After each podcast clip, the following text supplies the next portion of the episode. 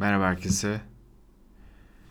Bugün sinema filmlerinden psikiyatri hastalarına ve psikiyatriye bir bakış yapmaya çalışacağım. Konuşması keyifli, dinlemesi de keyifli olur umarım. Zor bir konu açıkçası, çok da iddialı değilim. Onun için elimden geleni yapmaya çalışacağım. Biraz yorgunum ama bu yorgun ses tonu belki dinleyenleri yormaz diye bu kaydı yapacağım. Sinema ve psikiyatri bir araya geldiğinde hep Glenn Gabbard'ın o psikiyatri ve sinema kitabı akla gelir. Pembe kapaklı çok güzel bir kitaptır. İlgisi olan herkes okuyabilir aslında. Gabbard şöyle diyor: psikiyatri ve sinema günlük hayatının gelişigüzel görünen içeriğini kesmeye uğraşır ve insan karakterinin sırlarını ortaya çıkarır. Kültürümüzde iyi olmanın ve eğlenmenin bağlantılı olduğu göz önüne alındığında filmler ve psikiyatri tedavi edici olarak görülebilirler. Sinemada mitler, semboller, klişe ve stereotiplerle günlük yaşamdaki anlamlandırma pratiklerinin toplumun her parçasına nüfuz ettiği görsel bir alandır. Aynı zamanda kültürel bir alandır. Bu anlamın stereotiplerle, mitlerle, sembollerle filmler içerisinde hayat bulması bir temsil pratiğidir. Bu temsil meselesi gerçekliğin bir yansıması değil, gerçekliğin üretimine katkıda bulunmaktır bir yandan da. Özellikle yani sinemanın tırnak içinde delilerle, psikolojik rahatsızlık çekenlerle, psikiyatristlerle, akıl hastaneleri ya da terapi koltuklarıyla olan bu yakın ilişkisi çok da eskiye dayanır. Neredeyse sinemanın ilk yıllarından itibaren bu birliktelik vardır. Eski bir film, The Escape Lunatic, 1904 yapımı bir film. İnternette birkaç dakikalık kısa videolarını izlemiştim. Açıkçası keyifli gözüküyor. Yine şu an baktığımızda 115 yıl öncenin bir filmi. Yönetmeni Wallace Macachin.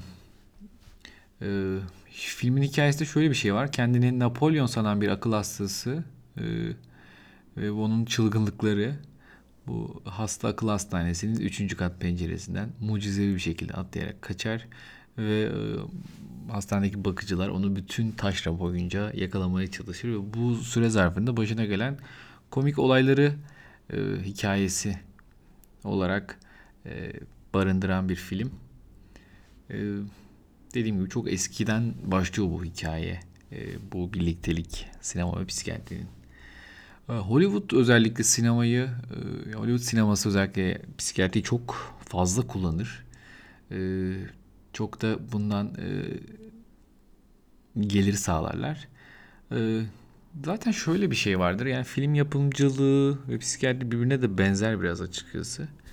Çünkü ikisi de benzer kaynaklara biraz da dayanır. Hani algı ve yorumlamaya, bireysel öznel deneyimlere, yine insan davranışlarının motivasyonları, bunlara örnek verilebilir.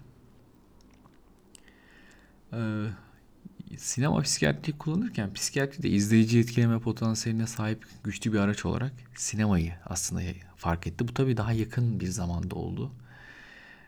Açıkçası bazen öyle ruhsal rahatsızlıklar oluyor ki gerçekten işte onlara bazı tanıtıcı filmleri öneriyoruz. Bazı filmleri öneriyoruz bilinçlenmesi için. Gerçekten bazı filmlerde damgalamalar, çeşitli stereotipler, mitler olsa da bazı filmler gerçekten kaliteli ve gerçekten bir ruhsal rahatsız olan kişi izlediğinde kendisine faydası olabilecek anlamlar çıkarabiliyor. Sinemada ruhsal hastalıklar, yani genel olarak ruhsal hastalığa yönelik toplum tutumları olumsuz ve hatalı inançlara dayalı olarak gösteriliyor. Bu tür tutumlar ruhsal hastalığı olanların damgalanmasını artırıyor. Uygun yardım alma olasılığını azaltıyor. Bazı filmlerde ne yazık ki böyle durumlar mevcut. Sinemada karakterler, özellikle psikiyatriyle ilişkili karakterler çok farklı şekilde tasvir ediliyor. Genelde akıl hastalığı olan karakterler olumsuz ve stereotipik bir şekilde tasvir ediliyor. Özellikle çeşitli bu frame teknikleriyle akıl hastalığı olan karakterler biraz diğer karakterlerden farklıymış gibi gösteriliyor. Yani bunu nasıl yapıyorlar? Biraz işte yönetmen, biraz işte görüntü yönetmeni nasıl yapıyor? Mesela işte kamera açısıyla oynuyor. Yakın çekim oluyor ya da uyumsuz, uygunsuz film aygıtları ya da o anda işte bizim işte tırnak içinde deli dediğimiz karakter girdiği zaman değişen müzik ya da değişen ışıklar, aydınlatma. Genelde karakterler böyle dişlerinde işte çürük, dağınık saçlar. Bu genelde bir çirkin bir tasvir var açıkçası. Ne yazık ki. Bir diğer karakterler genelde ruhsal hasta olan karakterler aşağılayıcı bir biçimde seslenir. İşte crazy, psycho, deranged, loony gibi. Yani Türkçe'de de baktığımızda işte deli, ahmak, budala, kaçık, işte psikopat. Bunlar akla gelen örnekler. Çok fazla ruhsal hastalığı olan karakter ele alınıyor ama genel olarak bir çeşitli stereotiplerin altında toplayabiliriz bu karakterleri. Mesela homisidal stereotipi en çok alıntı yapılan negatif klişe budur aslında. Hayır, bizim yani genel olarak toplumda da işte psikiyatristlerden en çok sorulan şeylerden birisi işte korkuyor musunuz, işte size saldırır mı, işte size zarar verir mi, işte böyle bir şey yaşadınız mı, nereden biliyorsun, işte sana saldıracak mı diye. Yani genel olarak akıl hastalığı olan kişilerin saldırgan olduğu ve başkalarına veya kendilerine zarar verebileceği klişesi bu homisidal karakterlerde yer alır. Aslına bakıldığı zaman çok sayıda çalışma şiddet eylemlerinin diğer karakterlerden daha fazla ve gerçek hayatta gerçekleşenden daha yüksek bir oranda akıl hastalığı olan ekran karakterleri tarafından gerçekleştirildiğini göstermiş. Yani gerçek hayatta bu kadar yokken işte filmlerde daha çok bu şekilde gösteriliyor. Bu anlamda birkaç film var çok akla gelen. The Maniac Cook çok eski bir film, 1909 yapımı. Psycho 1960 ve The Exorcist. Zaten bu The Exorcist'in işte ana karakterin o yüzünü gördüğünüzde o dağınık saçları, ağzının işte çıkan yeşil köpükler ve yüzündeki o çizikler insanın korkmaması mümkün değil. İsyankar ve özgür ruhlu, bu sevdiğimiz bir klişedir. Bu biraz daha hafif bir antipsikiyatri akımını da içinde barındıran o stereotiptir. Egzantrik, farklı veya özgür ruhlu karakterler genellikle akıl hastası olarak etiketlenmiştir ve uygunsuz şekilde tedavi edilmiştir. Yani burada biraz daha psikiyatri ve psikiyatristlerin bir kabahatiymiş gibi bu kişiler tasvir edilir. Bu karakterlerin genelde akıl hastalıkları olmadığı ve ait oldukları topluma tekrardan döndükleri görülmektedir. Örnekleri The Maniac Chase ve az önce bahsettiğim The Escape Lunatic 1904 yapımı. One Flew Over the Cuckoo's Nest zaten işte bütün bu psikiyatri ve sinema klişesinin başlangıcı olan filmlerden. Kuşu karakter Jack Nicholson'ın canlandırdığı karakter işte aslında ruhsal rahatsız olmayan birisi ama işte bir şekilde psikiyatri hastanesine giriyor ve oradaki insanları örgütlemeye çalışıyor, dışarı kaçırıyor. Bir özgür ruhlu bir karakter, işte tam da buradan bahsettiğim gibi bir şekilde ana o iktidara, ana o işte otoriteye karşı bir direniş başlatıyor. Filmin gerçekten uzun da birçok açıklaması var, birçok yazısı var. Özellikle EKT'yi bu anlamda çok olumsuz etkileyen bir film ve antipsikiyatri akımını çok güçlendiren bir film. İlginç detaylar var filmle ilgili. Filmde gözüken psikiyatristlerin ve hemşirenin çoğunun gerçek ve psikiyatrist hemşire olduğu ve bu yüzden çok gerçekçi olduğu yine söyleniyor. Karakterleri hazırlanırken oyuncuların uzun zaman psikiyatri servislerinde zaman geçirdiği gösteriliyor. Yani bu anlamda bir tartışma var. Hani bu film aslında işte psikiyatriyi karalıyor mu, psikiyatriyi pozitif mi gösteriyor? Yani psikiyatriyi karalayacağı bu kadar net bir film için niye bu kadar psikiyatri servisine girmelerine, kalmalarına o izin verilmiş gibi tartışmalar var. Çok bunlara girmeyeceğim. O gerçekten bir kendi başına bir podcast konusu olabilir. B.T. and the Beast 1992 yapımı ve Mary Poppins 1964 yapımı bir film. Aydınlanmış toplum üyesi klişesi. Bu klişede akıl hastalığına sahip insanlar ütopik bir toplum yaratabilecek şekilde betimleniyor. Bu görüntü diğerlerinden daha az olumsuz olsa da akıl hastalığı hakkındaki kavram yanılgılarını artırıyor. Yani bu açıkçası çok da benim de üzerine düşündüğüm klişelerden birisidir. Örneklerine bakarsak A Fine Madness 1966 yapımı, King of Hearts 1968 yapımı çok da sevdiğim bir filmdir. Bir grup psikiyatrik rahatsızlığı olan kişi bir şekilde işte zannederim, şimdi çok hatırlayamadım, galiba bir işgal sırasında, Fransa'daki bir hastanede işgal sırasında başlarında duracak kişiler kaçıyor ve onların başında duracak kimse kalmayınca onlar işte sokaklara salınıyor ve kendi kendilerine şehirde yaşamaya başlıyorlar. O terk edilmiş şehirde, şehir adeta bir sirke dönüyor. Açıkçası çok güzel bir film. İzleyeli galiba bir yıldan fazla oldu. Detayları çok hatırlayamıyorum. Belki de filmin tamamını izleyemedim. Kısa partlarını izleyebildim çünkü tam halini bulamamıştım. Ama YouTube'da gördüğüm o işte onarılmış kaliteli görüntü içeriyor olan bir hali var. King of Hearts 1968 yapımı. En sık akla gelen örnek A Beautiful Mind. Akıl oyunları. Orada John Nash karakteri biraz işte böyle işte zeki, aydınlık. Yani bu akıl hastalığı hakkındaki kavram yanılgılarını arttırmasından bahsetmişken işte hani hep olur ya işte yani çok zekiydi, delirdi ya da işte aslında çok zeki. Yani o çeşitli ruhsal rahatsızlıkların aşırı zekadan, işte aşırı düşünmekten olduğuna dair bir kavram yaratıyor. Yani bir yandan şu açıdan iyi.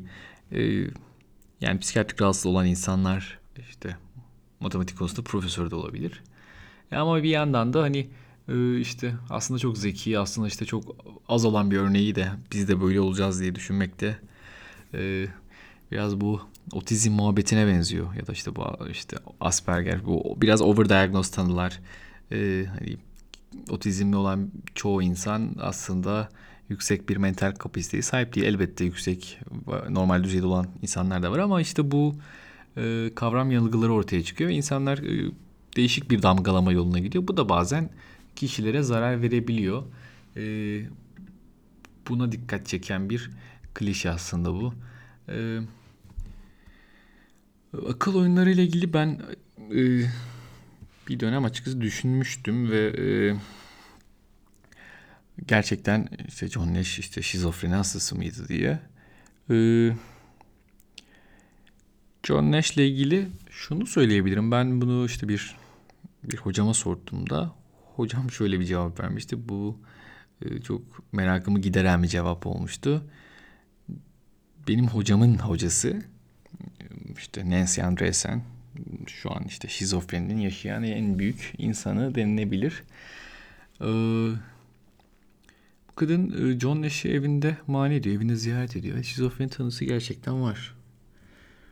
Bu anlamda aklımda bir soru işareti kalmamış oldu. Baştan çıkaran kadın, bu karakter erkekleri baştan çıkarıp yok edebilecek bir cazibeye sahip. Özellikle bu tür tasvirlerde akıl hastalığına sahip kadınlar problemlerini kendisinin yarattığı ve tedavi edilmek yerine cezalandırılmayı hak edermiş gibi bir tasvirle önümüze getiriliyor. En sık aklımıza gelen örnekler bu Dress to Kill 1980 yapımı, işte Fatal Attraction, bu Öldüren Cazibe, yine Scream falan 2002 yapımı, Poison Ivy 1-2-3, The Three Faces of Eve 57 yapımı bir film olarak karşımıza geliyor. Dress to Kill'de o kadının işte o bütün her tarafının kanlı olduğu, işte yardım istediği o güzel kadının o tasviri gözünüzün önüne gelebilir. Narsistik parazit, bu da keyifli bir klişe. Benim sevdiğim, izlerken keyif aldığım klişelerden. Akıl hastalığı olan kişi önemsiz işlerle uğraşan, kendisiyle ilgili takıntılar olan, sıradan problemleri için aşırı kaygılı olan birisi şeklinde tasvir edilir. En sık aklıma gelen örnek What about Bob 1991 yapımı, çok çok keyifli bir filmdir. Bob sürekli terapistini kovalar, arkasından gider, onun gittiği tatile gider. Biraz böyle hasta hekim sınırlarını çok zorlayan, işte zor hasta dediğimiz hastalarla mücadeleyi anlatan terapistin ecel telleri döktüğü ve bu anları biraz keyifli bir şekilde film aktaran bir eser. Love Sick 1983 yapımı, Analyze That 2002 yapımı, Down and Out in Beverly Hills 1986 yapımı filmler bu klişeye örnek verebileceğim. Hastalıkları, yani çeşitli ruhsal rahatsızlıkları kendi içinde stereotipleştiren bir takım karakterlerden bahsettim. Bir formülasyon yapmaya çalıştım kendimce. Bir de ruhsal rahatsızlıkları nasıl ele alıyor? Yani şizofreniyi, yani psikiyatrik olarak bir rahatsızlık olan şizofreni sinema nasıl ele alıyor? Bununla ilgili şizofreni çok özel bir hastalık. Hem yönetmenlerin hem de oyuncuların ilgi gösterdiği bir hastalık. Oyunculara kendi yeteneklerini gösterme fırsatı tanır. Çünkü yani bir oyuncunun oyunculuğunu konuşturacağı az sayıdaki karakter özelliklerinden bir tanesidir. Yönetmenler açısından da yine önemlidir bu filmler. Yönetmen genelde bu karakterleri anlatan filmler izleyiciyi şaşırtır. Bu karakterin halüsinasyonlarını bize gerçekmiş gibi sunar. Finalde de genelde böyle tüm bunların aslında halüsinasyon olduğunu belirtir. Yani biz filmi izlerken aslında bir ruhsal rahatsızlık pek düşünmeyiz. Hani sonunda yüzümüze çarpar, işte "Aa, bu böyle miymiş?" dediğimiz filmlerdendir. Çok akla gelen örneklerden Shutter Island, Zindan Adası, DiCaprio'nun 2010 yapımı filmi. Gerçekten film bittiğinde hani her ne kadar halüsinasyondu ya da işte bunlar bir psikotik yaşantıydı desek de aslında bilmiyoruz. Gerçekten ben izlediğimde, birkaç defa izledim ya da şimdi hatırıma geldiğinde, hasta mıydı değil miydi anlamakta zaman zaman tartıştığım bir film. Başka örnekler Black Swan 2010 yapımı, yine güzel kült filmlerden, artık kültleşmiş filmlerden. Fight Club zaten hani bu şeyin herhalde lokomotifidir. Çok çok özel bir filmdir. Zaten Fight Club'la ilgili işte birçok şey hala işte yok şu sahnede şu demiştir, bu sahnede bu demiştir, aslında şu anlama gelmektedir. Çok fazla değişik, tuhaf bilgi önümüze düşer. Psiko Sapık 1960 yapımı, Makinist 2004 yapımı, Frankie and Alice 2010 yapımı şizofreniyi kendince işleyen filmlerdir. Bipolar bozukluk biraz daha geri planda kalmıştır. Çünkü biraz daha zor aslında tasviri. Yani o şizofreninin yarattığı melodramı bipolar o kadar çok yaratmıyor. Bu filmlerde genelde karakterler intihar sınırında dolaşan kişiler olarak tasvir ediliyor. Biraz daha intihar vurgusu ön planda. Örneklere bakarsak Mommy Dearest 1981 yapımı, Mosquito Coast 1986, Mr. Jones 1993, Good Morning Vietnam 1987, Woman Under the Influence 1974 yapımı bir filmdir. Bunlar böyle daha klişe filmlerdi. Yakın zamanda baktığımızda bipoları ele alan Silver Linings Playbook izlenebilecek bir film. The Rocks in My Pocket izlenilebilir. Depresyon tarafını daha çok ele alan Leaving Las Vegas, Winter's Bone ve Lincoln akla gelen filmler. Psikiyatride tabii birçok rahatsızlık var.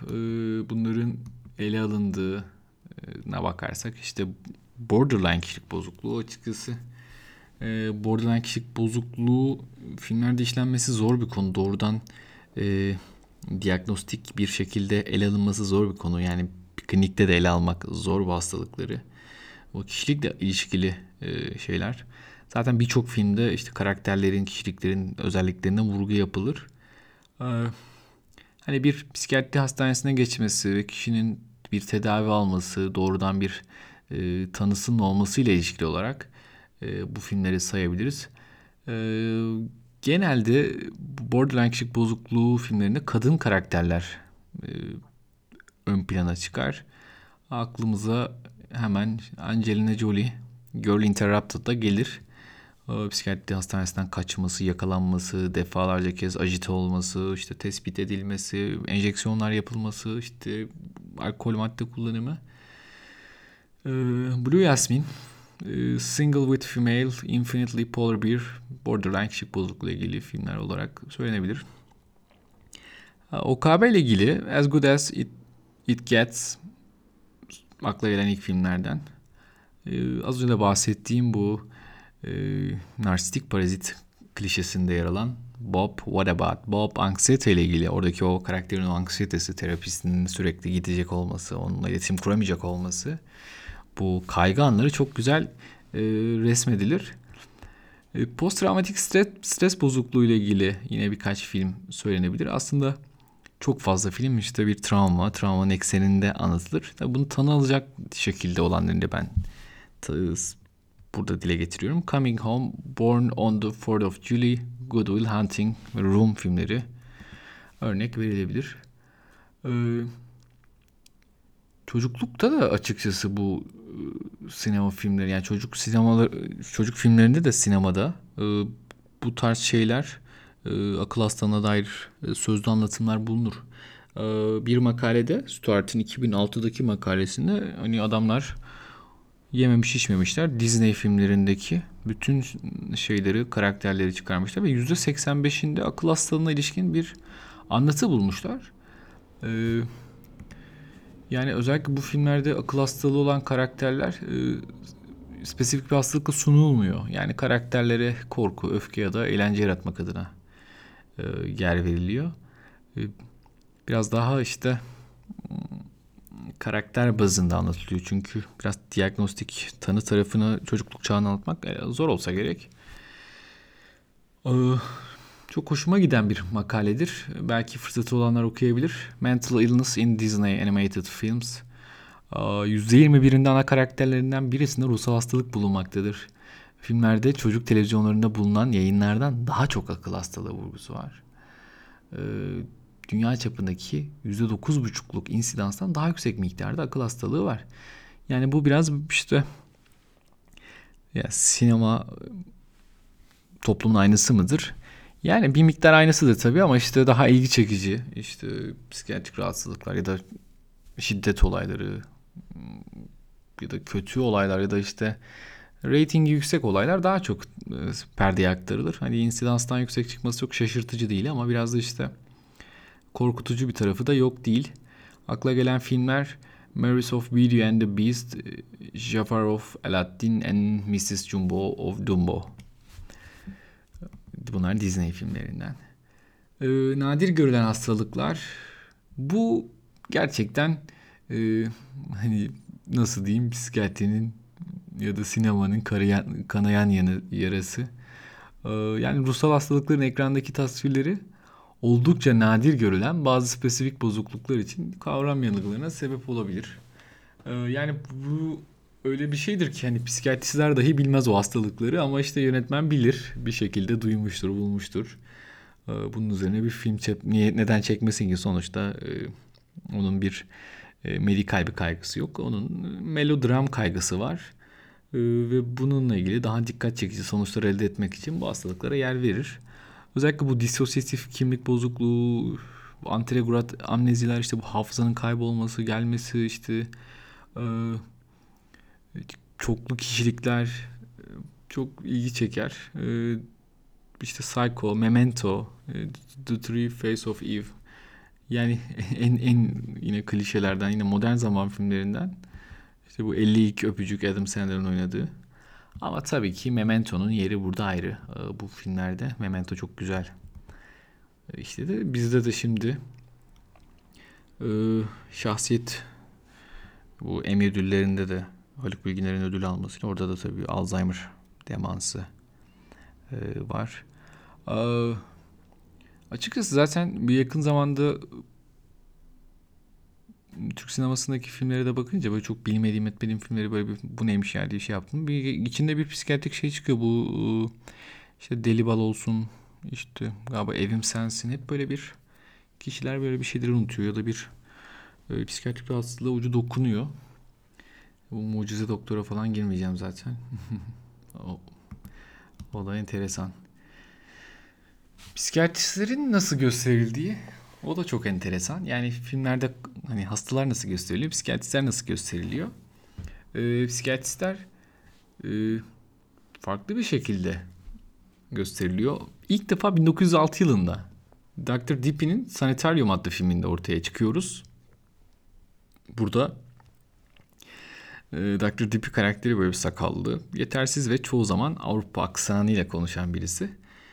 Bu klişe psikiyatristleri anlamsız şeyler yapan budala kişiler olarak tasvir eder ve kimi zaman hastalarından daha fazla çılgın davranışlar olur. Bu stereotipi de, yani bu nasıl diyeyim, bu stigma, bu damgalama hala devam etmektedir. Birçok insan işte psikiyatristlerin ilk hastalarının kendileri olduğuna inanır. Birçok psikiyatristin kendi problemini çözmek için psikiyatrist olduğuna inanır. Vardır muhakkak. Yani bu kadar insan herhalde bu kadar böyle bir şeyi bilmiyorum ne kadar içten söylüyor ya da ne kadar bir kanıta dayalı söylüyorlar.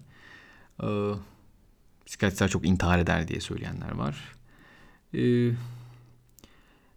Herhalde psikiyatristler belki normalden fazla olsa da herhalde tedaviye ulaşmakla ilgili ya da tanıya ulaşmakla ilgili daha yakın oldukları için eğer bir insidans yüksekliği varsa bundan da olabilir diye düşünüyorum. O da ayrı bir konu. Dr. Dippy Sanatoryumundan bir kare açtım önüme şimdi. Orada gerçekten hasta ve terapisti, psikiyatristi yan yana ve baktığınız zaman kim hasta, kim işte psikiyatrist anlamak biraz zor. Schneider, bu adam sinema ve psikiyatri üzerine yazan bir adam. 3 tane tiplemeden bahsediyor psikiyatristler için. Bir tanesi kaçık doktor. İşte bu Dr. Dippy. Bir tane harika doktor işte. Dr. Wonderful, şeytani doktor, Dr. Evil. En çok yer verdiği klişe ama kaçık doktor. Bu bizim Dippy. Hastalarından daha deli ya da aptal olan komik sinema psikiyatristidir. Hastaları hasta değildirler ya da hastalıklarına rağmen doktordan daha bilgidirler. Kaçık doktor hangi kuramı kullanırsa kullansın o kuram onun elinde sağduyuya aykırı bir hale geliyor. Tedavi yöntemleri acayip pratik olmaktan uzak, farklı, alışılmadık, beklenmedik. Biraz işte bu kaçık doktor stigması günümüzde de sürüyor. Harika doktor sinema perdesindeki yerine daha yakın zamanlarda almış. Bu biraz antipsikiyatri azalınca artık yavaş yavaş perdede görüyoruz. Perdede göründükten sonra yaptığı işleri sergileyen filmleri artıyor. Çünkü insanlar görmek istiyor. İyi bir psikiyatristi belki gerçek hayatta göremediklerini perdede görmek istiyorlar. Her şeyden önce istisnasız biçimde bir sıcak, müşfik, alçak gönüllü ve ilgili. Çok da böyle zamana bağlı çalışıyor gibi değil. Hastalar herhangi bir zamanda istedikleri kadar uzun süre onu görebiliyor. Ya da onunla konuşabiliyorlar. Yani çok harika olduğumdan değil ama gerçekten bugün ben de poliklinikten çok geç çıkınca, hastalar istediği kadar uzun süre konuşunca ve aradan gelince bazen ben de böyle hissediyorum. Bu müşfik olma hali, istisnası biçimde sıcak olma hali bazen ek mesai kalmanıza sebep olabiliyor. Şeytani doktor bu yine bir başka psikiyatrist tasviri. Güçlerini kişisel çıkarları için kullanıyor. Yasak ve tehlikeli deneylerin dünyasına dalmış günahkar bir psikiyatrist örneğidir. Amaçlarına ulaşmak için her türlü değerleri kullanan, dünyaya kötülük salan bir anlamda zihnin Dr. Frankenstein'ıdır. Otorite ya da maharetlerini kullanarak hastaların parasını dolandırdıkları gözlenir. Gerçi hastaların parasını maharetlerinizi kullanmanıza gerek yok. Hatta psikiyatrist olmanıza gerek yok hastaları dolandırmak için. Psikiyatristim deyin yeterli. Geçen sene bir Mersin'de bir adam sadece Freud kitapları okuyarak çok insanı kandırdı. Yine bu sene içerisinde sahte psikiyatristler ortaya çıktı. Şimdi bu yayına bir son verirken sinema ne yapar, ne eder onu biraz anlatacağım. Aslında biraz Türk sinemasından da bahsedebilirim. Ondan da bahsedeyim biraz Türk sineması ne yapar diye. Ben yayın çok uzasını istemedim ama Belki dinleyen, dayanan, sabreden olursa o da buraları dinlesin. Sinema ne yapar? Yani halkın ruhsal uygulamaları hakkındaki inançlarının ya da medya tarafından yanlış yönlendirildiğini veya damgalamanın çoğu zaman insanların en etkili seçeneği almasını bir miktar engeller. Hani buna çok şaşırmayız. Yani bu Google Kuşu filmini izleyen öğrenciler üzerine bir deney var. EKT ile ilgili bilgilendirici bir belgeselden sonra bile aynı olumsuz algıları rapor ediyorlar. Yani bu bulgular filmlerdeki negatif görüntülerin etkisinin hem uzun ömürlü hem de düzeltici bilgilere dirençli olduğunu gösteriyor. Yani çok büyük etkileri olabiliyor. Hani gerçekten dokunmak gerekir mi? Yani sanat içindir midir? Sanat toplum için midir? Sanat sağlık için midir? Sanat rating için midir? Çok tartışılmaya açık bir konu. Farklı filmlerde karakterler bozukluğun değişik derecelerde şiddetini ve farklı yaşam durumlarını gösterebilir. Örneğin mesela bir filmde şizofreni hastası karakter yüksek işlevselliğe sahip. Mesela John Nash işte evli, çocukları var, işi var. Ama diğer bir filmde şizofreni hastası karakter bekar, ebeveynlerinin bakımına muhtaç. Bu aradaki bu spektrum, bu hastalığın ağır hafif şeyi de biraz kafa karışıklığı yaratıyor. İnsanlar bunu izlerken ne kadar mantıklarına oturtuyorlar ya da mantıklarına oturtsalar da ne kadar kendileriyle ilgili içgörüye sahip oluyorlar. Bu biraz zor bir mesele. Yani damgalamayla ilgili negatif tutumları varken, yani negatif tarafları varken pozitif şeyleri de yarıyor. Yani her zaman kötü bir şey yaratmıyor. Yani örneğin bozukluğu kişiselleştirmek, bir rahatsızlığı kişiselleştirmek ve izleyicileri, karakterleri daha sempatik bir şekilde görmeleri için cesaretlendirmek, bu damgalamayı da azaltmak için bir öneri olarak verilebiliyor. Türk sineması ve psikiyatri enteresan bir ilişki içerisinde. Son zamanlarda çok artan bir ilişki mevcut. Biraz daha Hollywood'un keşfetmesinden çok daha sonra biz keşfetmişiz. Aslında bizim sinemamızda 80'li yıllardan bu yana deli ilişkin filmler yapıldığı görülüyor. Ana karakterin deli olduğu ve filmin tüm örgüsünün bu deli karakteriyle şekillendiği filmler olduğu gibi yan karakterlerde de delilik durumunun yansıtıldığı filmler mevcut. İlk akla gelen filmler Çıplak Vatandaş, Deli Deli Küpeli, Medcezir Manzaraları, Vizontele, Karpuz Kabuğundan Gemiler Yapmak, değil mi? Neredesin Firuze, Gişe Memuru, Beyza'nın Kadınları, biraz böyle karışık. Anayurt Oteli, yani Anayurt Oteli inanılmaz bir film. Ben defalarca kez izledim. Yani romanı da çok güzel, filmi de çok güzel. Şimdi başroldeki oyuncunun adını unuttum, ama şu an bakmam gerekiyor. Anayurt Oteli başrol. Macit Koper. Macit Koper'in efsanevi bir canlandırması var. Yani karakter böyle psikozun eşiğinde, zorba, bir yandan işlevselliği yüksek. Aslında oteli çekip çeviriyor.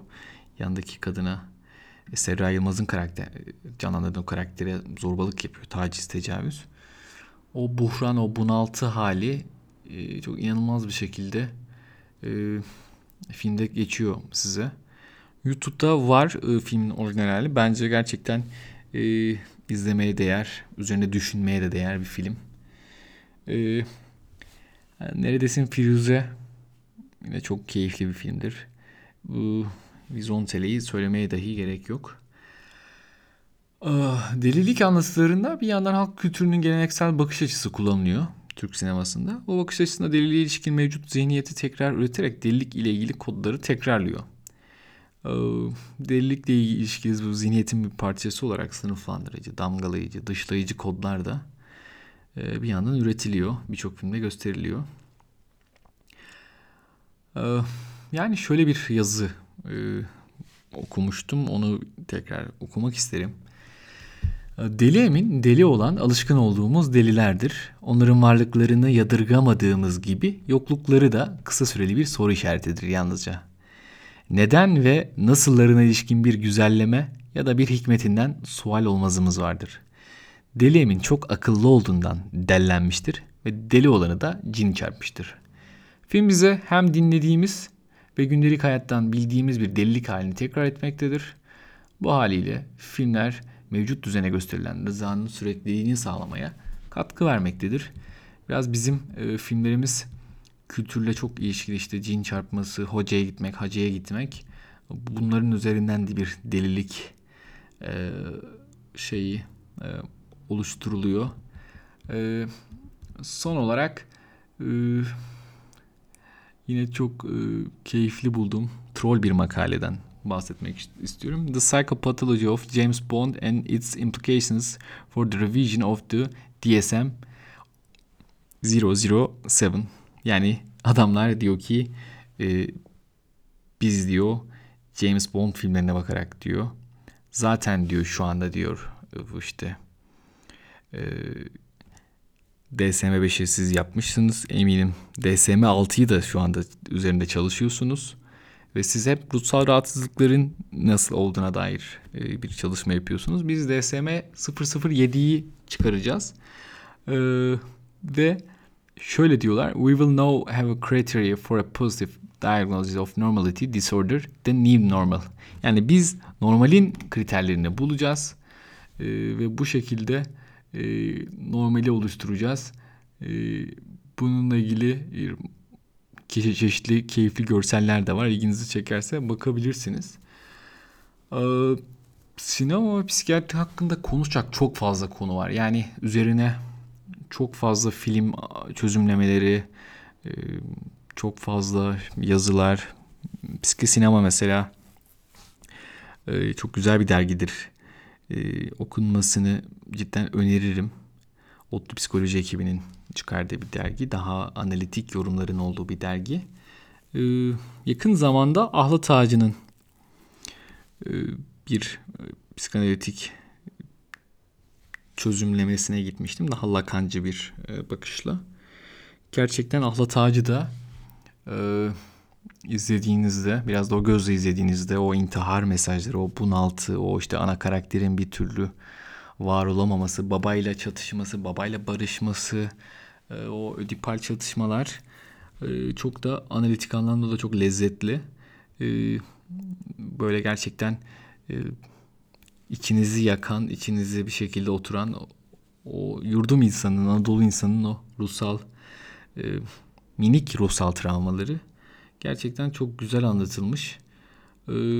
Çok fazla gerçekten sinema ve psikiyatri hakkında konuşulacak çok fazla şey var. Yani burada hani ben çok haddinde olmayarak konuşmaya çalıştım. Kendimce bir çerçeve oluşturmaya çalıştım. Olabildiğince yalın, olabildiğince sade, içine girip kaybolmamaya çalıştım filmlerin. Çok fazla insan evet şu filmi bir de şu gözle izle işte ya da şu filme baktığınızda aklına ne geliyor, işte sence adam şöyle miydi böyle miydi, gerçekten üzerine düşünülmesi gereken meseleler. Ben kendi psikiyatriyle alakalı izlediğimde, yani psikiyatri gözüyle izlediğimde çok bana mana veren birkaç filmi sayarak bu kaydı sonlandıracağım. Benim için gerçekten özel olan filmlerden American B.T.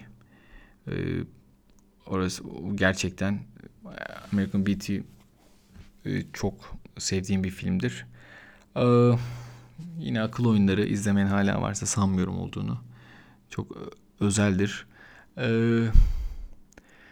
Prozac Nation diye bir film var. Prozac'ın doğuşunu ve o jenerasyonun değişimini anlatan izlenebilir bir film.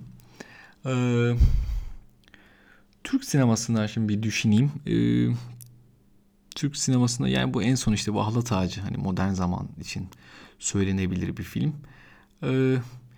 Yani şu anda zaten birçok film izlediğimde böyle bir kurguyla ilgili bir kafamda bir oturmayan bir şey varsa sonunda gerçekten o psikiyatrik bir şeye bağlanıyor. Hani o yüzden biraz Türk filmleri bu psikiyatriyle olan meselesini biraz daha profesyonel bir yere çekebilir. O yüzden şimdi hani Ahlat Ağacı dışında çok bir şey söylemek gelmedi içimden. Yoksa yani Neredesin Firuze'yi de çok severim. Yani onun da gerçekten oyuncu kadrosu inanılmaz.